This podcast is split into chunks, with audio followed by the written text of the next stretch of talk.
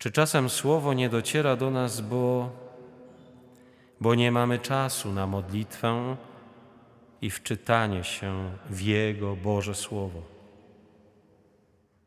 Czy czasem nie jest tak, że Biblia nie przemawia i nie woła, bo jest tylko reprezentacyjną pozycją w naszej bibliotece? Czy czasem przez to nie dostrzegamy więc łazarzy naszych czasów, tych będących obok nas? Może jest tak, dlatego że pragniemy spokoju i wygody i wtedy nie słyszymy wołania Pańskiego, który przez to wszystko, przez taką czy inną izolacyjną warstwę zdaje się być zbyt daleko. Może tylko tyle i aż tyle.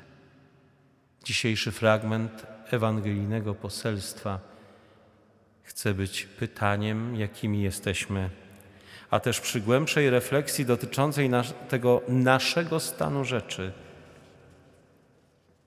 jeszcze pytaniem: co z tym zrobimy?